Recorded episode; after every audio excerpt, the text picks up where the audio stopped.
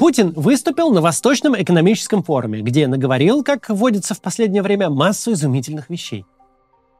Вообще кажется, что главная задача кремлевских политтехнологов перед мартом следующего года будет даже не в том, чтобы подобрать таких кандидатов, которые смогут быть хуже Путина.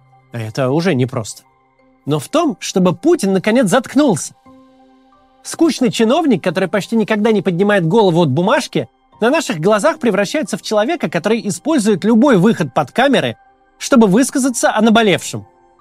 В основном он говорит о том, как его надули, обманули, предали и кинули. Но иногда рассуждает и на более глобальные темы. Пострадала ли от этого российская культура?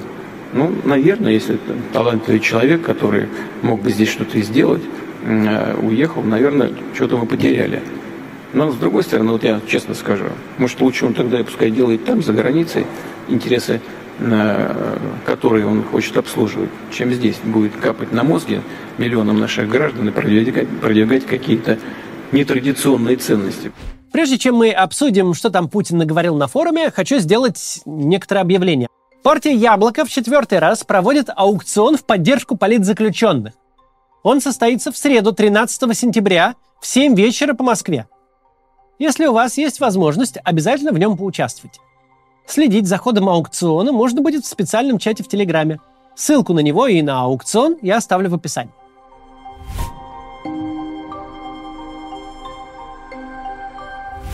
В последнее время Путина явно гложет еврейский вопрос. Не успели все забыть и о том, как он пенял странам Запада, что, мол, поставили во главе Украины этнического еврея, чтобы оправдать человеконенавистническую суть тамошнего режима – и тут он вспомнил об Анатолии Чубайсе. Судя по всему, вот такая деятельность, деятельность э, во главе компании большой, которая была создана для развития нанотехнологий, во всяком случае, с экономической точки зрения, с финансовой, она, похоже, ему явно не удалась. Путин не ограничился непрозрачным намеком на возможное расследование финансовой дыры в Роснано. Также он выдал вот такую цитату. То, что Анатолий Борисович там зачем-то э, прячется, я вообще, э, мне показали какую-то фотографию из интернета, где он уже не Анатолий Борисович Чубайс, а э, Маше Израилевич какой-то живет там. Где, зачем он это делает? Я не понимаю, чем он удрал. На Чубайсе все не закончилось. Путин обсудил еще и Аркадия Воложа. Того он Мойшей обзывать не стал – но дал понять, что иноверцам неплохо бы сказать спасибо за все то, что им дала страна, а не ругать ее по сговору с израильским правительством. Ну, если человек как бы вырос на этой почве, да, получил образование, стал, стал успешным в чем-то, но ну, чувство совести должно быть в отношении той страны, которая ему все дала.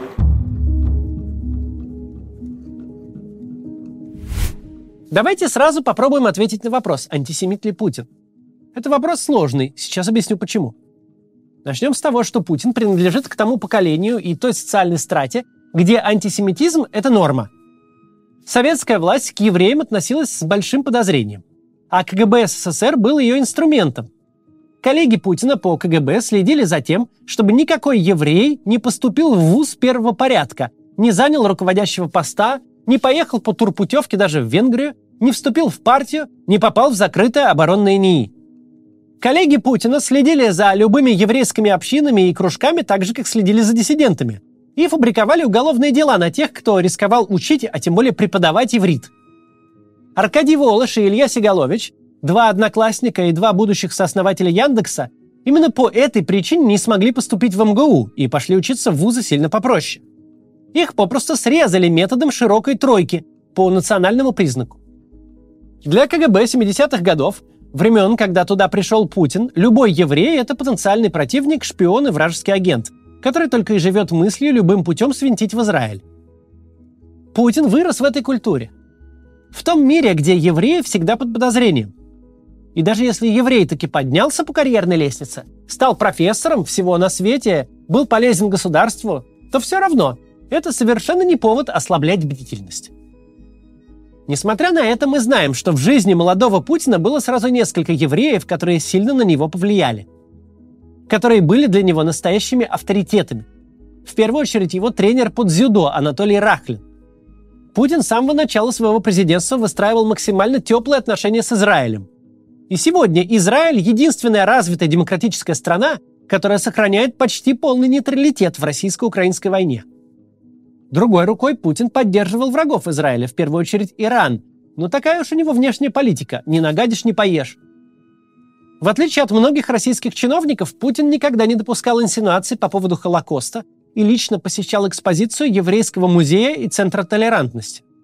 И даже в разгар войны, когда все приличия были отброшены, он принес извинения за слова Лаврова о еврейской крови Гитлера. Видимо, именно этот вопрос отличает Путина от коллег по Совету Безопасности. Так сложились обстоятельства, что он не антисемит. Но он до корней оставшихся волос советский человек – а антисемитизм – это часть советской культуры того времени. И культура эта, как только Путин отходит от гладкой речи спичрайтера, тут же прет наружу. Это ни в коем случае не делает его высказывания о Зеленском или о Чубайсе менее дикими и более приемлемыми. Просто в данном случае мы имеем дело не с антисемитом по убеждениям, а с советским дедом угрожа, у которого вообще нет убеждений. Из деда самопроизвольно лезут одноклеточные намеки на национальность. Очень по-советски, как в его молодости. Впрочем, национальность не единственная, о чем рассуждал Путин на экономическом форуме, где и в помине не было разговора об экономике. Второй важный его спич касался положения дел на фронте и возможной мобилизации.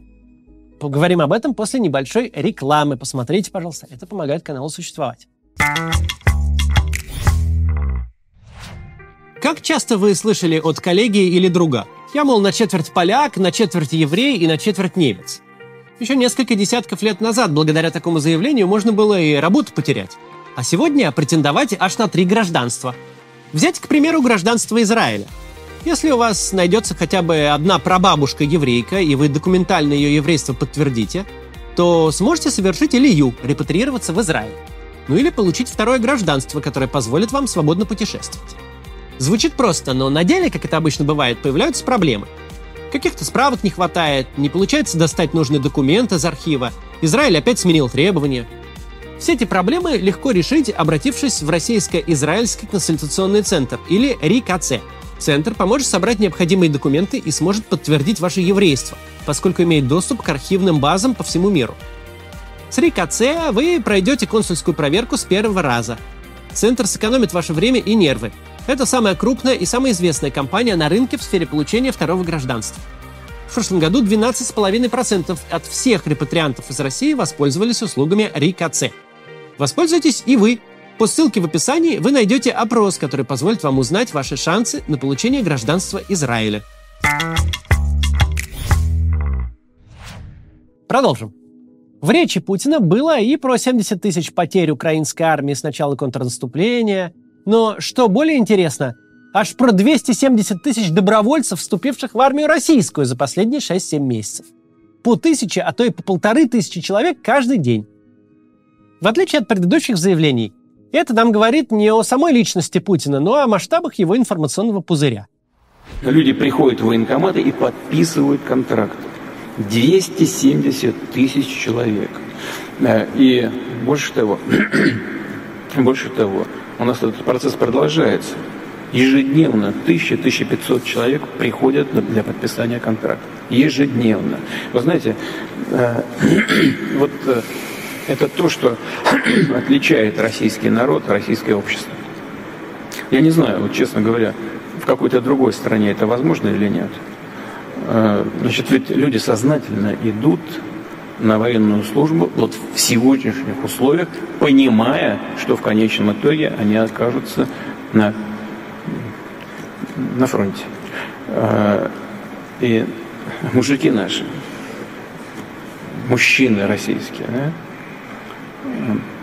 понимая, что их ожидает, понимая, что они могут жизнь отдать за Родину, получить тяжелое ранение, все равно на это идут сознательно и добровольно.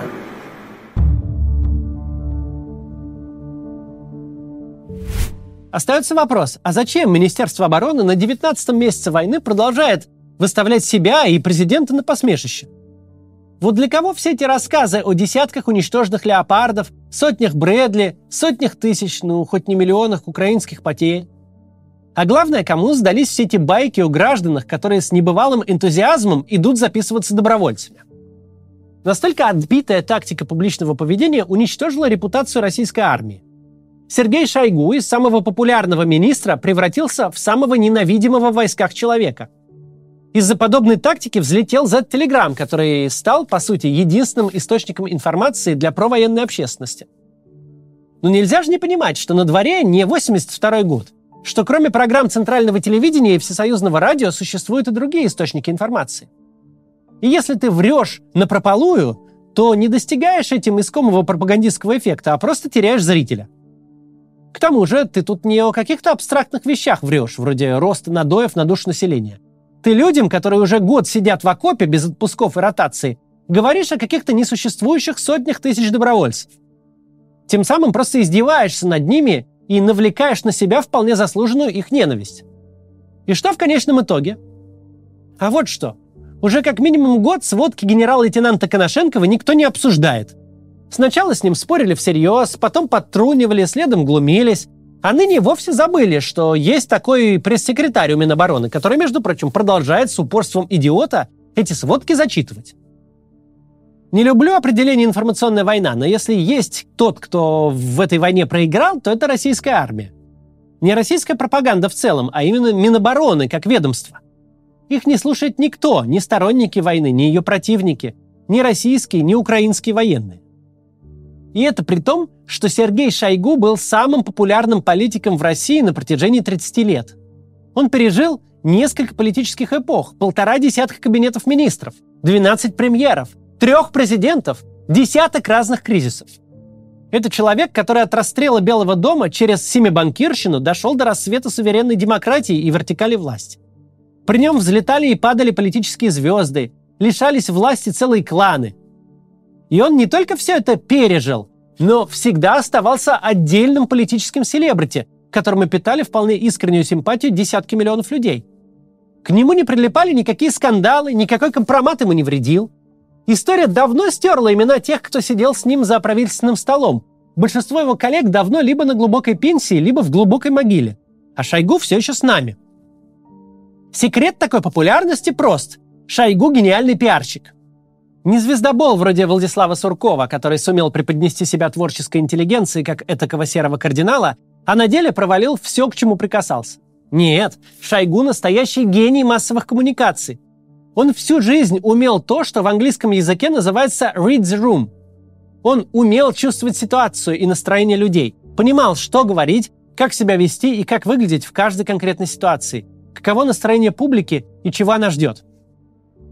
Пока другие политики 90-х сверкали перед нищими гражданами в костюмах Юго Босс, он ни разу на публике не сменил костюм спасателя. Пока другие давали интервью в роскошных интерьерах рублевских дач – он для этих целей держал специальную квартиру в Хрущевке. Так что же случилось? Почему ведомство, возглавляемое человеком, который всегда умел работать с публикой и ее настроениями, до такой степени провалилось именно в этом вопросе? Не только на поле боя, где чудес от инженера-строителя никто и не ждал, а прямо на своем главном фронте, на фронте лихого навешивания лапши на уши публики. Ответ тут прост. И Владимир Путин нам в очередной раз его дал. У сводок Коношенкова у всей официальной брехни Министерства обороны остался лишь один зритель. И это Владимир Путин. Поэтому сводки выглядят именно так, как выглядят. Не потому, что пиарщики Минобороны коллективно сошли с ума, а потому что главная и единственная их функция сейчас – не портить настроение единственному зрителю. Путин совершенно убежден, что каждый день в российскую армию добровольцами записывается от тысячи до полутора тысяч человек – это ровно тот полк каждый день, о котором Шойгу рассказывал в июне. Мы так и не увидели никаких признаков существования этих новых дивизий, которые должны были возникать раз в неделю. Не увидели и целых общевойсковых армий, которые при заявленных темпах вроде как должны собираться за пару месяцев. Мы ничего не слышали о перемещениях больших масс войск или об их подготовке, зато видели нечто другое. Буквально спустя пару дней заявления Шойгу пригожинские наемники численностью максимум в 5-7 тысяч человек ураганом прошлись по российской территории. И останавливать их, как выяснилось, было совершенно некому, потому что вся армия в Украине. В середине лета мы вдобавок услышали о появлении все более драконовских законодательных инициатив, которые превратились затем в законы о расширении возрастных границ для призыва и мобилизации и о поражении в правах тех, кто в эти рамки попадает. Мы постоянно слышим жалобы и прочитания солдат с передовой об отсутствии отпусков и ротации. Мы знаем, что крупным компаниям спускают планы по поставке людей на фронт. Мы каждый день видим, как российская армия лихорадочно ищет пополнение. Но только не в мире Владимира Путина. О чем не хочет слышать Владимир Путин? О том, что ему придется под выборы объявлять мобилизацию. Вот он этого и не слышит. Живет в своем комфортном мире, где в его армию люди идут тысячами, а противник гибнет десятками тысяч. И пока не наступит такого поражения, которое скрыть невозможно, именно в этом мире он жить и будет.